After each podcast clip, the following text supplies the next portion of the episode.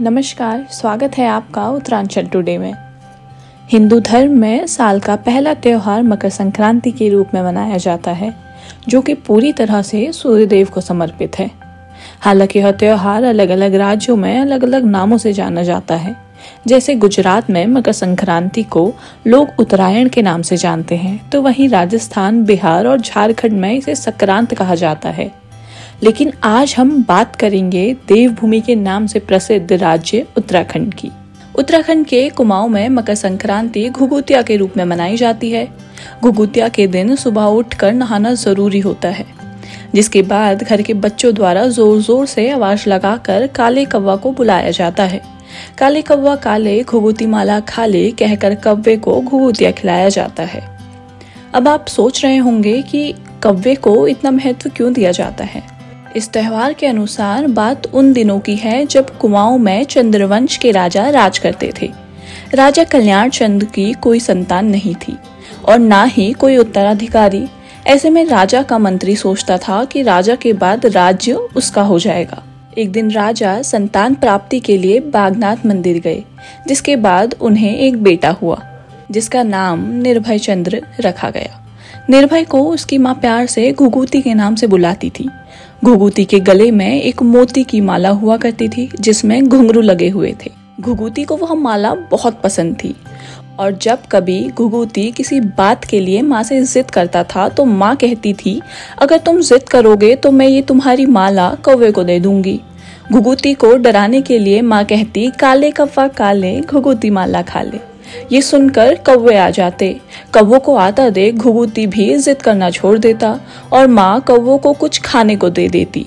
ऐसे ही धीरे धीरे घुगुती और कौवों की दोस्ती हो गई। उधर मंत्री जो राज्य का सपना देख रहा था घुगुती को मरवाने की सोच रहा था। एक दिन घुगुती महल के बाहर खेल रहा था। तब मंत्री उसे उठा कर ले गया। जब वह घुगुती को जंगल की ओर ले जा रहा था तो एक कौवे ने उसे देख लिया और ज़ोर ज़ोर से काव काव करने लगा। कौवे की आवाज़ सुनकर घुगुती ज़ोर ज़ोर से रोने लगा और अपनी माला को उतार कर दिखाने लगा। इतने में बहुत से कौवे वहाँ आ गए और मंत्री व उसके साथियों के ऊपर मंडराने लगे, जिसके बाद एक कौवा घुगुती के हाथ से माला झपट कर ले गया। सभी कौवों ने मंत्री और उसके साथियों पर हमला बोल दिया। जिसके बाद वे लोग वहाँ से भाग गए। अब घुगुती जंगल में अकेला रह गया, परंतु कव्वों ने उसका साथ न छोड़ा। जिस पेड़ के नीचे घुगुती बैठा था कव्वे भी उस पेड़ पर बैठ गए। जो कव्वा घुगुती के हाथ से माला लेकर गया था, वह सीधा महल पहुँचा। वह उसने माला एक पेड़ पर डाल दी और ज़ोर ज़ोर से रोने लगा। जब लोगों की नज़र कव्वे पर पड़ी तो कव्वे ने माला घुगुती की माँ के सामने डाल दी, जिसके बाद कौवा एक डाल से दूसरी डाल में उड़ने लगा। यह देखकर राजा और उसके घुड़सवार उसके पीछे जाने लगे और कौवा एक पेड़ पर पहुँचा, जहाँ घुगुती बैठा था, जिसके बाद राजा घुगुती को लेकर घर आ गया। घर आते ही माँ ने घुगुती को गले लगाया और माला को देखते हुए कहा, अगर आज ये माला ना होती तो शायद घुगुती भी ज़िंदा ना रहता। राजा ने अपने मंत्री और उसके साथियों को मृत्यु दंड दे दिया। घुगुती के मिल जाने पर माँ ने बहुत सारे पकवान बनाए और घुगुती से कहा, पकवान अपने दोस्त कव्वों को बुलाकर उन्हें खिला दो। घुगुती ने कव्वो को बुलाकर खाना खिलाया। यह बात धीरे धीरे पूरे कुमाऊं में फैल गई।